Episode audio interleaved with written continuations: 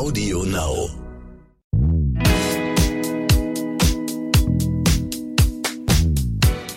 Hallo und herzlich willkommen zu So bin ich eben.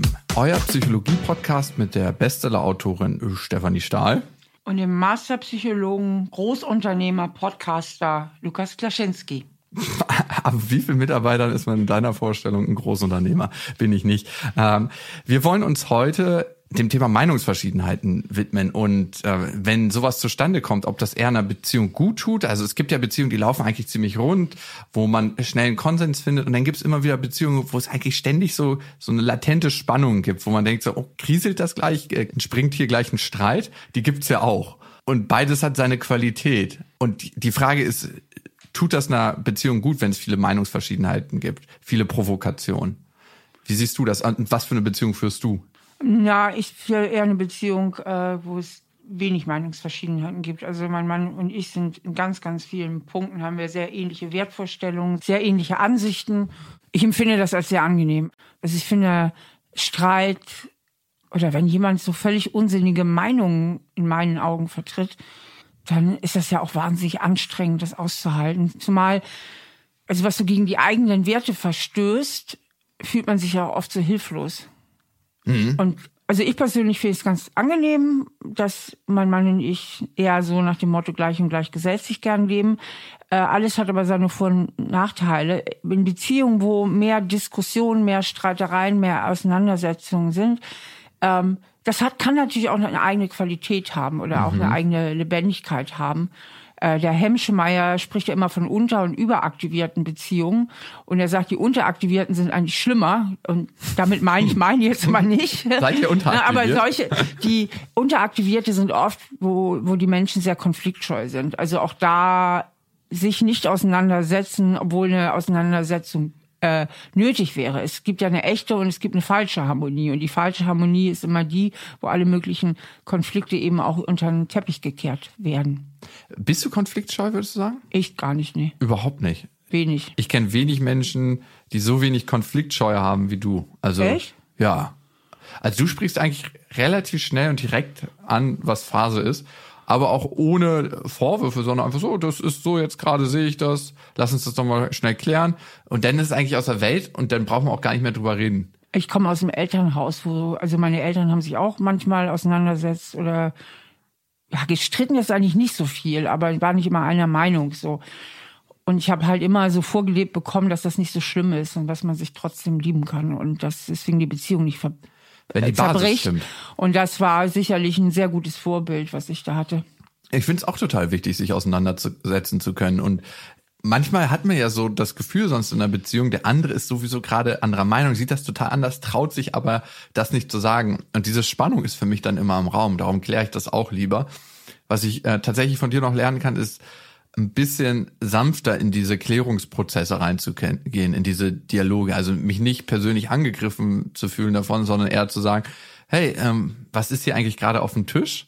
Was ist das Bedürfnis von dem anderen? Was ist mein Bedürfnis? Und wie kann man da zusammenkommen?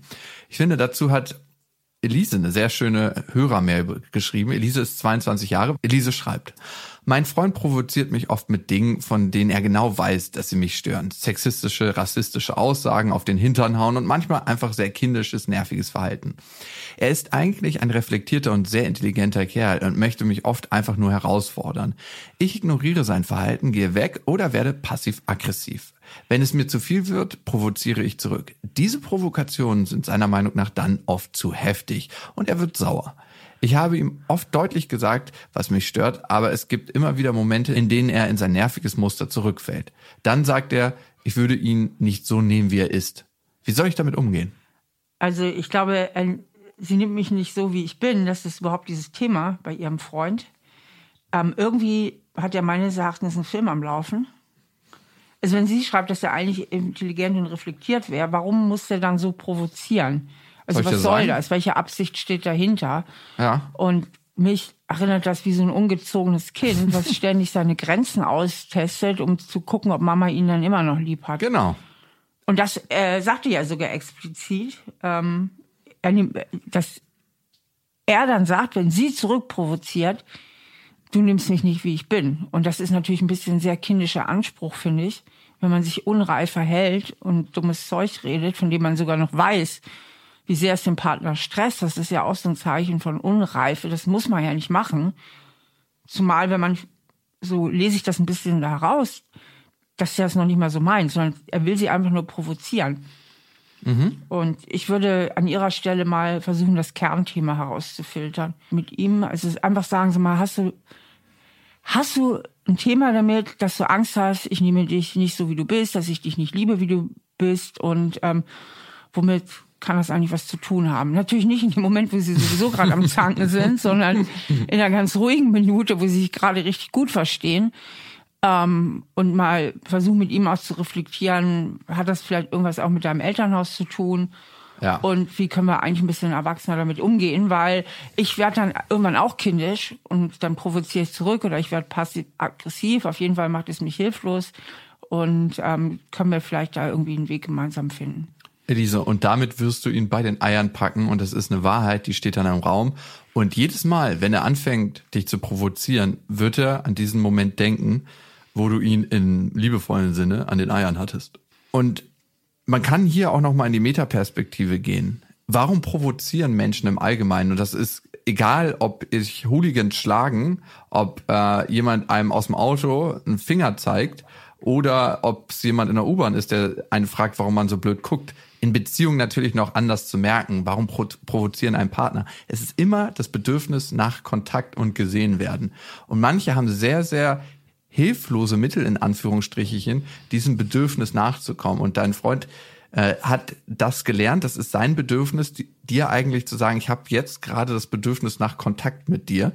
Und darum wählt er diesen Weg. Und das, das wäre nochmal ein anderer Aspekt. Also zu dem, was ich eben gesagt habe, dass er irgendwie provozieren will, so angenommen zu werden, wie er ist. Und was du sagst, ähm, stimme ich dir zu. Das kann natürlich ein weiterer Aspekt sein, dieses Bedürfnis, gesehen und wahrgenommen zu werden und das dann mit unguten Mitteln zu machen. Aber das müsste sie im Zweifelsfall mit ihrem Freund einfach klären. Wir mhm. können ja hier nur spekulieren. Aber die Frage, die einfach im Raum steht, ist, welches größere Thema steht eigentlich hinter diesen Provokationen? Ja, und ich ähm, erlebe das oft bei Menschen, die nicht so richtig gelernt haben, ihrem Bedürfnis nach Kontakt nachzukommen, dass ja. sie Wege suchen, die tatsächlich sehr, sehr ungesund sind. Hier ist aber aber auch noch äh, hier, also erstmal würde ich an ihrer Stelle das auf einer Metaebene versuchen zu klären und dann, wenn das gemacht ist, dann würde ich mir an ihrer Stelle auch ein paar Antwortstrategien zurechtlegen. Mhm. Also Antwortstrategien sind hier eigentlich gefragt. Antwortstrategien heißt, dass man nicht auf jedes Einzelne eingeht, was gesagt wird, sondern eine Strategie in der Hand hat. Zum Beispiel könnte eine Antwortstrategie sein, bei seinem provozierenden Verhalten immer noch einen draufzusetzen. Er sagt zum Beispiel, macht irgendeine rassistische Bemerkung, na, was weiß ich, hier sind zu viele Ausländer auf den Straßen oder so. Und dass sie dann einfach einen draufsetzt, ihn überholt und sagt, ja, und die werden auch bald hier äh, die Weltherrschaft übernehmen. So.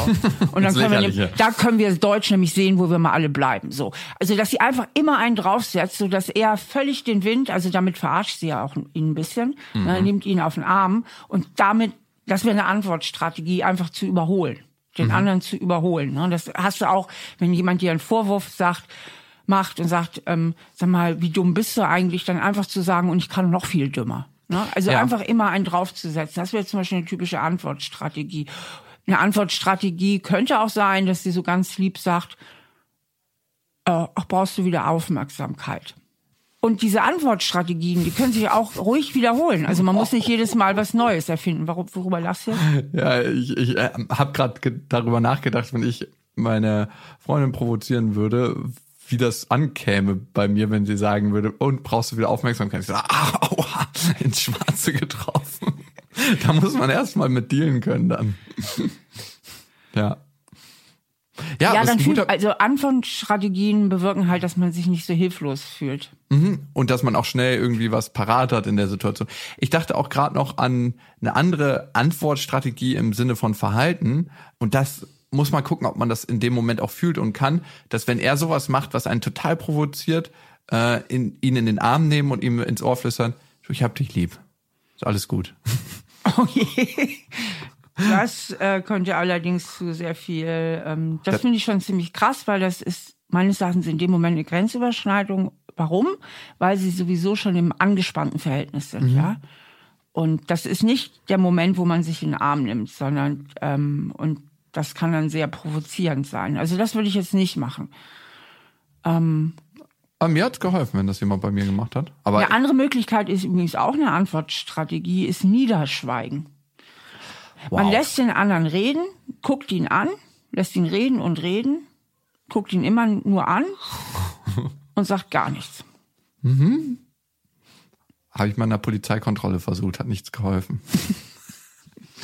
ja, ich finde die ersten beiden tatsächlich, wenn du mich fragst, am besten. Also schon Antwortstrategien zurechtlegen und ähm, entweder das ins Lustige zu ziehen oder ähm, hey, brauchst du gerade ein bisschen Aufmerksamkeit. Ich glaube, das ist eine milde Form und das kann man erstmal ausprobieren und von da aus weitergehen und dann zusätzlich an den Kern des Themas ran.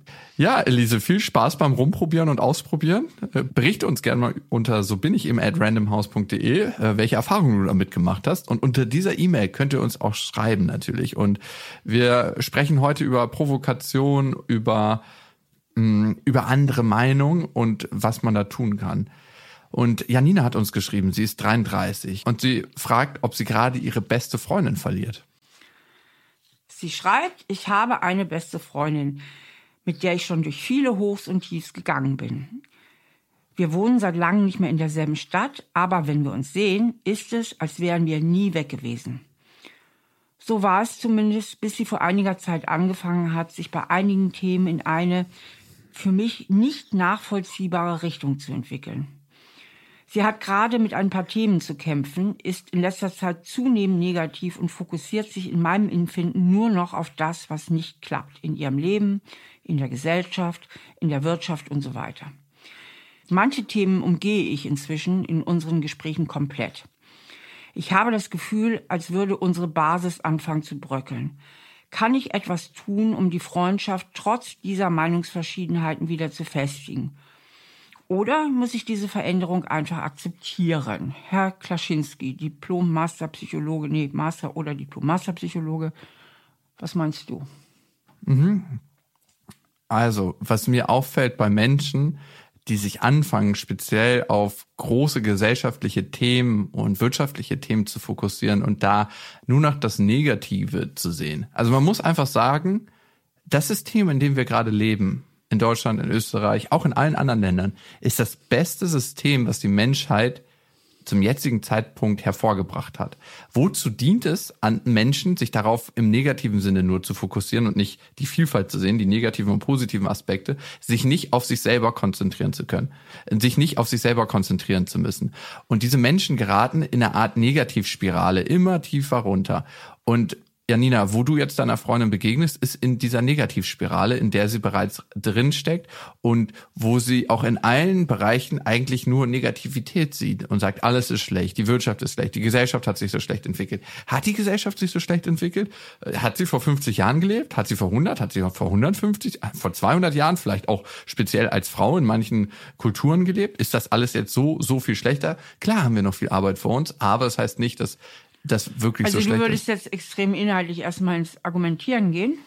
Ich würde mit ihr da tatsächlich eine, eine Perspektivöffnung schaffen im, im Dialog und zu gucken, ist das wirklich so oder ist das deine jetzige Brille, die du aufhast und dann einen kleinen Realitätscheck machen. Das zweite, was ich machen würde, ist, ähm, zu ihr zu spiegeln, was das mit mir macht und was das mit der Beziehung macht, die wir haben. Und mit der Zeit, die wir eigentlich verbringen und mit was für einem Gefühl mich das zurücklässt. Weil dadurch kann sie vielleicht auch das Gefühl erkennen, die Freundin, in dem sie gerade ist. Und ich würde auch Folgendes machen, ich würde es mal auf einer Metaebene ansprechen. Also so wie ich die äh, E-Mail von der Janina lese, ähm, ich habe so das Gefühl, sie tut es nicht, sondern sie umgeht manche Themen, hat vielleicht am Anfang manchmal was dagegen gesagt, hat gemerkt, vielleicht, das stehe ich ein bisschen auf dem verlorenen Posten, also inhaltlich vielleicht was dagegen gesagt. Und jetzt fängt sie an, die Themen einfach zu umgehen und sich innerlich ein bisschen zurückzuziehen. Was sie aber, glaube ich, meines Erachtens noch nicht gemacht hat, ist, ähm, so liest sich das für mich, dass sie mal ganz übergeordnet gesagt hat, sag mal, was ist los? Ich merke, irgendwie, das ist anders geworden. Du fokussierst dich ganz stark so auf negative Dinge. Mhm. Wie kommt's? Mhm. Wie kommt's? Bist du insgesamt so unzufrieden oder, oder ich möchte einfach nur verstehen, woher diese Veränderung bei dir kommt, weil ich dich so eigentlich von früher nicht kenne. Und da würde ich einfach mal versuchen, ins Gespräch mit dir zu kommen. Mhm. Und wenn die Wahrheit erstmal im Raum ist, kann man die gar nicht mehr unschiffen in den nächsten Treffen. Weil ich finde immer, wenn man so ganz fundamental das Bewusstsein auf eine Sache gelenkt hat, ist es so, als ob die immer mitschwingt in den nächsten Treffen. So, hey, das Thema hatten wir, lass uns dann nicht wieder reinrutschen. Glaube ich, ist ein guter Weg. Glaubst du, das erkennt die Freundin? Wie meinst du, ob sie das erkennt? Vielleicht sagt ihr, oh, gar nichts ist los. Ich habe einfach mal festgestellt, wie kacke die Welt ist. Mhm. Okay, dann müsste dann, also dann müsste sie ja sagen, okay, also du meinst grundsätzlich hast, bist du jetzt irgendwie so erwacht und jetzt wird dir irgendwie klar, wie schlecht die Welt ist. Ja. Okay, und dann würde ich, ja gut, dann würde ich sagen, wenn das grundsätzlich so ist, muss ich trotzdem sagen, ähm, dass es ja auch viele positive Dinge in der Welt gibt. Und mir fällt einfach auf, dass du die gar nicht mehr wahrnimmst. Lass uns doch mal über die positive, die gibt's ja auch. Und irgendwas hat das doch auch mit dir zu tun, dass du nur noch das Negative siehst. Mhm. Ich, oh. ich kenne das auch äh, bei Freunden, ähm, dass der Fokus sich auf einmal verschiebt und man sich denkt so, wow, diese Leichtigkeit, also das eine ähm, darf ja trotzdem sein, auch mal sich die negativen Aspekte anzugucken, aber das Positive nicht zu verlieren. Und ich kenne das auch aus freundschaftlichen Beziehungen, wo man auf einmal denkt so, wow, dein Fokus, du bist so schwer und bitter geworden. Was ist passiert? Also ich habe das Gefühl, ehrlich gesagt, wenn ich das so lese, dass die Freundin irgendwie in so eine leichte Depression abgerutscht ist. Mhm. So, so liest sich das eigentlich für mich. Also als ob die Freundin einfach in so eine depressive Verstimmung reingeraten ist und vielleicht kann man sie da ein bisschen abholen und da auch unterstützen. Ab welchem Zeitpunkt muss sie sich abgrenzen? Ab welchem Zeitpunkt muss Janina sagen, hey, eigentlich merke ich, ihr Bier, die Treffen tun mir nicht mehr gut, ich habe es jetzt zwei, dreimal probiert, keine Lust mehr. Ja, ab dann, wo sie halt merkt, dass es für sie zu viel wird und aber auch, wo sie ihrer Freundin mehr als eine Chance gegeben hat. Mhm. Weil was ich ganz einen miesen Zug finde in langjährigen Freundschaften, ist der stillschweigende Rückzug ohne ohne eine Erklärung. Das finde ich nicht okay und ich finde es auch überhaupt nicht okay, wenn man dem anderen nicht eine Chance gibt. Also wenn das so eine langjährige Freundin ist, äh, muss sie dieses Gespräch, bevor sie sich zurückzieht, ich würde sagen, dreimal suchen. Also dreimal tatsächlich ganz offen und klar ansprechen ja, und sagen, genau. hey, das ist jetzt gerade Phase. Und ähm, na, mich stresst das auch ein bisschen und können wir nicht da ein bisschen wieder mehr zu unserem alten Ding wieder zurückkommen. Und dann hat die Freundin eine faire Chance gehabt. Und wenn sie sich dann zurückzieht, die Janina, dann weiß die Freundin wenigstens auch warum. Ja, und ich kann das nur teilen, was du sagst. Einfach so zurückziehen und zu sagen, das hast du jetzt verkackt.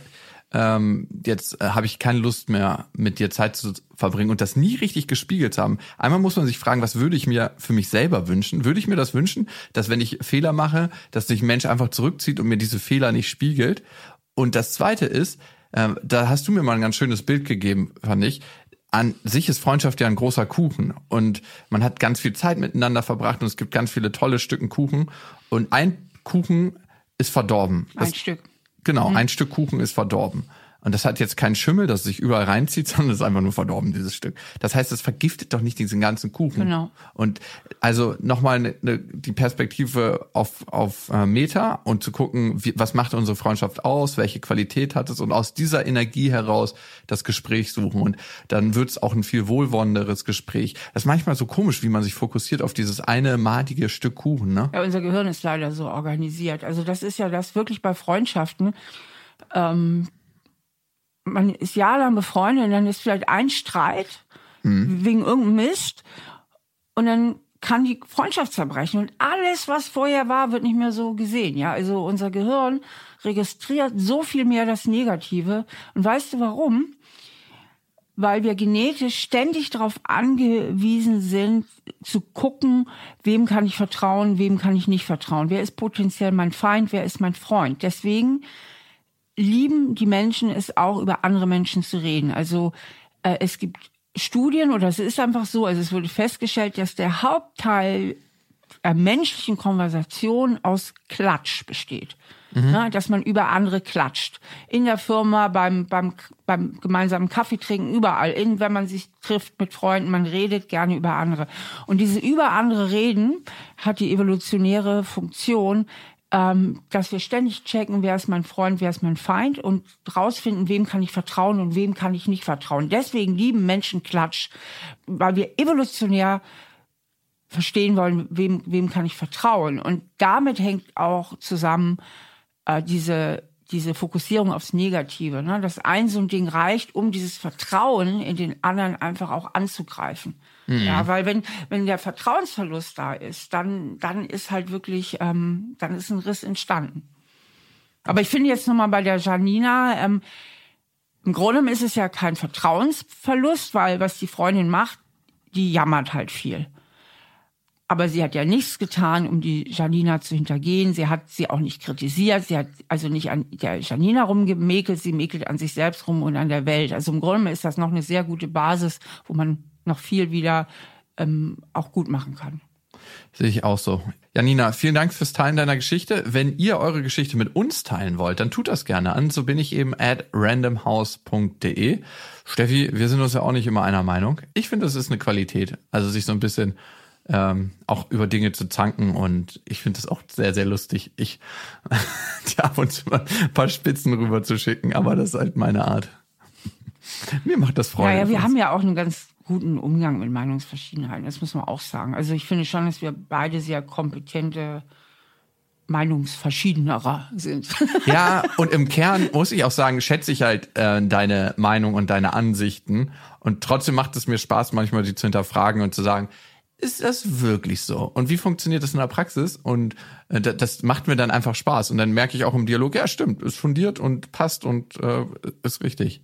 In den meisten Fällen. Ja, das kann ja auch sehr erfrischend sein, einfach mal zu diskutieren. Ne? Total. Und wir kommen ja auch immer wieder auf neue Sachen, dann, wo ich denke, so, habe ich so noch nicht gesehen. Ähm, Danke für die Perspektive, weil dafür sind ja Meinungsverschiedenheiten auch gut. Eine frische Perspektive auf Themen zu bekommen, die man vorher noch nicht hatte. Man denkt ja manchmal, man hat, hat das Ding schon durchschaut und man hat alle Perspektiven eingenommen. Jetzt gibst du mir eigentlich gerade einen Stichpunkt, der hätte, eigentlich hätte ich ihn vielleicht schon früher erwähnen sollen, aber ich komme jetzt gerade drauf, wo du sagst, äh, das Wichtigste ist, wenn man Diskussionen hat und unterschiedliche Meinungen hat, ähm, dass man nicht Recht behalten will. Mhm. Das, also das ist, ist ganz wichtig. Also wie, also ganz vielen Menschen, vor allen Dingen die, die jetzt so ein Schattenkind, äh, so ein größeres in sich haben und selbstwertlabil sind, die denken immer in Kategorien von Recht behalten, weil für Menschen mit, mit Unsicherheiten ist es ein Gesichtsverlust sozusagen zu verlieren. Das ist deren Kategorie. Ne? Verliere ich oder gewinne ich? Habe ich Recht oder habe ich Unrecht? Und das ist halt einfach die falsche Herangehensweise man muss sich immer klar machen, es geht hier um die Sache mhm. und dann wirklich auch die Argumente des anderen hören. Ich meine auch wirklich zuhören und nicht schon während er argumentiert im Kopf die ganzen Gegenargumente wieder zusammenstellen.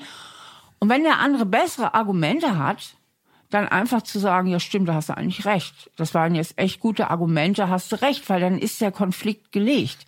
Und man verliert kein Stück an Gesicht oder Würde, wenn man dem anderen Recht gibt. Und viele Meinungsverschiedenheiten eskalieren deswegen, weil einer oder beide Beteiligten einfach nicht in der Lage sind, dem anderen Recht zu geben, beziehungsweise auch wirklich zuzuhören und die Argumente zu verfolgen.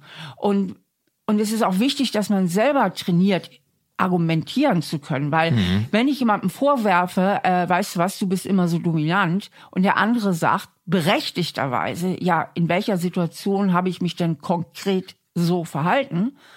Und ich dann sage, du, das kann ich dir jetzt nicht sagen, das ist einfach so ein Bauchgefühl mhm. ja, dann das geht nicht. Also dann muss ich, wenn ich dich schon äh, kritisiere, brauche ich auch Argumente und muss diese Kritik genauern können. Und wenn ich sie nicht konkretisieren kann, weil der sagt, ja, in den und den und den Situationen, da war das so, äh, da habe ich aus den und den Gründen mich übergangen gefühlt.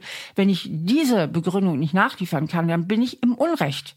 Mhm. Na, wenn ich eine Kritik nicht begründen kann, dann äh, bin ich einfach im Unrecht. Das heißt, ich bin ein ganz großer Fan davon, dass man sich trainiert im Argumentieren. Und was ich immer spannend finde, wenn man auch alles als zweite Perspektive sehen kann. Ne? Also das gibt einfach eine zweite Perspektive auf ein Thema. Bei ganz, ganz vielen Themen gibt es auch kein richtig oder falsch. Darüber müssen wir uns einfach im Klaren sein. Da gibt es einfach Meinung, da gibt es Perspektiven und diese Perspektiven werden ausgelöst durch unterschiedliche Prägungen, durch unterschiedliche Brillen, die die Menschen aufhaben und damit auf die Welt gucken. Ja, und dann gibt es ja diesen wunderbaren Satz, der hilft mir auch oft, weil der, der ist, der hilft so sehr, sich zu distanzieren und ein bisschen mehr innere Gelassenheit zu finden dass man sagt, jeder hat in seinem Glaubenssystem Recht. Amen.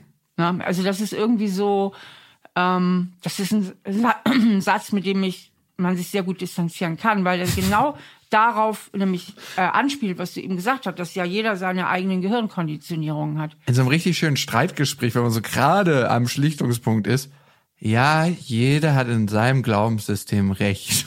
Und der weitere Pfeil fliegt mit Öl bestrichen ins Feuer. Sehr schön. Ja, vielen Dank an euch fürs Zuhören. Ihr findet noch einen zweiten Podcast von Steffi, nämlich ähm, Stahl aber herzlich. Da macht sie sehr interessante Therapiegespräche mit äh, Einzelpersonen, mit Paaren und auch mit einigen prominenten Menschen. Und ich finde es immer wieder erstaunlich, wie tief du mit denen abtauchst und wie ähnlich sich auch diese psychischen Themen sind, egal wo man gerade steht im Leben. Irgendwie sind wir da alle verbunden. Hört ihr genau wie diesen Podcast überall, wo es Podcasts gibt, das heißt auf Amazon Music, auf Spotify, auf Deezer, auf iTunes, da könnt ihr auch gerne Bewertungen und Kommentare hinterlassen und natürlich hier auf Audio Now. Steffi findet ihr auf ihrer Homepage stephaniestahl.de auch ihre Bücher und ihre Kurse. Was gibt's da noch? Bisschen um, was zu deiner Person, ne, zum Nachschmökern. Ja, klar. Genau. Vielen Dank fürs Zuhören. Bis zum nächsten Mal. Tschüss. Am Ende möchten wir euch noch einen Podcast empfehlen und worum es geht, das sagt euch die Host am besten selbst. Hallo, ich bin Julia Schmidt-Jorzig und moderiere den Podcast Elterngespräch. In meinem Podcast bekommt ihr die volle Bandbreite, die Familienleben ausmacht. Jede Woche habe ich ganz und gar unterschiedliche Themen und ebenso unterschiedliche Gäste bei mir. Bei mir sind Eltern zu Gast, die über ihr Familienmodell oder ihr Familienleben erzählen. Egal ob alleinerziehend, homosexuell, gepatchworked oder was auch immer, bei mir kommen alle zu Wort, die eine gute Geschichte zu erzählen haben. Mal ist es schwere Kost, mal leichtfüßig, aber nie bla bla. Außerdem beantworten wir einmal im Monat mit einer Psychologin gemeinsam eure Fragen.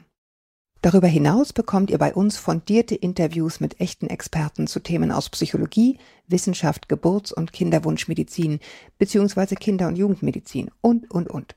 Hört doch mal rein auf Audio Now und überall dort, wo es gute Podcasts gibt. Audio Now.